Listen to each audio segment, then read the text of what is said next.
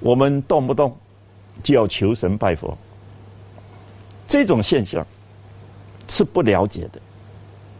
因为佛如果让你拜，他就会保佑你，那就佛算什么佛呢？佛在梵文里面呢，它的原意是教授。你看释迦牟尼佛本来也是人的，他是悟到道理以后，他就修成佛了。他就告诉我们所有的人，只要你悟到道理，你又能够认真去做，你终究可以成佛。菩萨是没有到成佛的，所以菩萨比较不能开口了，不太说话的，就说你问佛好了。但是像观世音菩萨。像地藏王菩萨，那都具备了成佛的条件了。他们两个是说我不成佛，我就是不成佛。为什么？因为我要救世人嘛，我必须成佛呢。成佛坐在那里，那人家拜，那人家参，还不如我这个实际行动，对世界人更有帮助。所以地藏王菩萨他说：“地狱不空，我永远不成佛。”他知道地狱永远不会空的啦，他就愿意这样，那是不是比佛还伟大呢？所以这种情况之下的，我们要了解，我们求神拜佛，只是提醒我们神明在那里哦，你不要胡作乱为哦，你要好好管管自己哦，要好好修炼自己的品性呢，这就对的嘛。如果你送点礼品，你烧几个香。然后拜佛，佛就庇佑你们全家。那个佛就是贪官污吏嘛，那不成佛的，绝没有这个事情。有人跟我讲，那算命的很灵哦。他说我去算命，他说我会在一个海边，然后安定下来，那里风光很美，我的工作很稳定。我果然现在是这样。我说这是你受了他心里的暗示。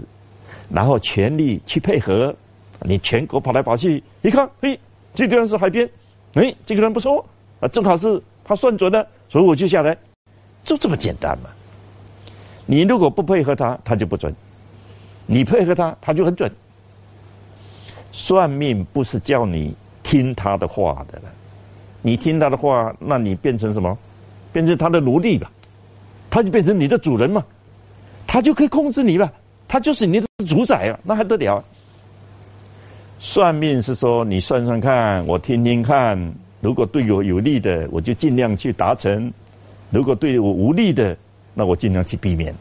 这才是《易经》告诉我们趋吉避凶的大道理了。有一个人听到他有血光之灾，他就觉得很好笑。我那一天就躲在家里，我就躺在床上。所有船门都给我关起来，你看我有什么血光之灾？结果他就躺在床上，没有想到外面能打弹弓，穿破玻璃，砰一下打到他头上的镜框，降下来，正好又是血光之灾。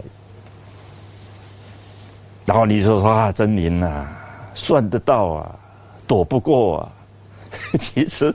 有那么严重？我那一年，他告诉我有血光之灾，我就按照易经的道理，我就拒绝接受。我说我不要让它发生，我不让它发生，我就很谨慎。啊，有很多地方我一看不对劲，我就不去了。可见呢，你相信不相信？我们讲诚则灵，意思就是说你相信他，你就要接受他的。摆布，你不相信他，你就可以防备，防备到什么地步，还是看你自己。所以我们回到易经的人本位呀，这才是人类的尊严。我们神庙很多，动不动就求神，动不动就拜鬼，那人的自主性跑哪里去了？如果说那样就可以发财，就可以平安，那什么事也不要做了。那人对社会会进步吗？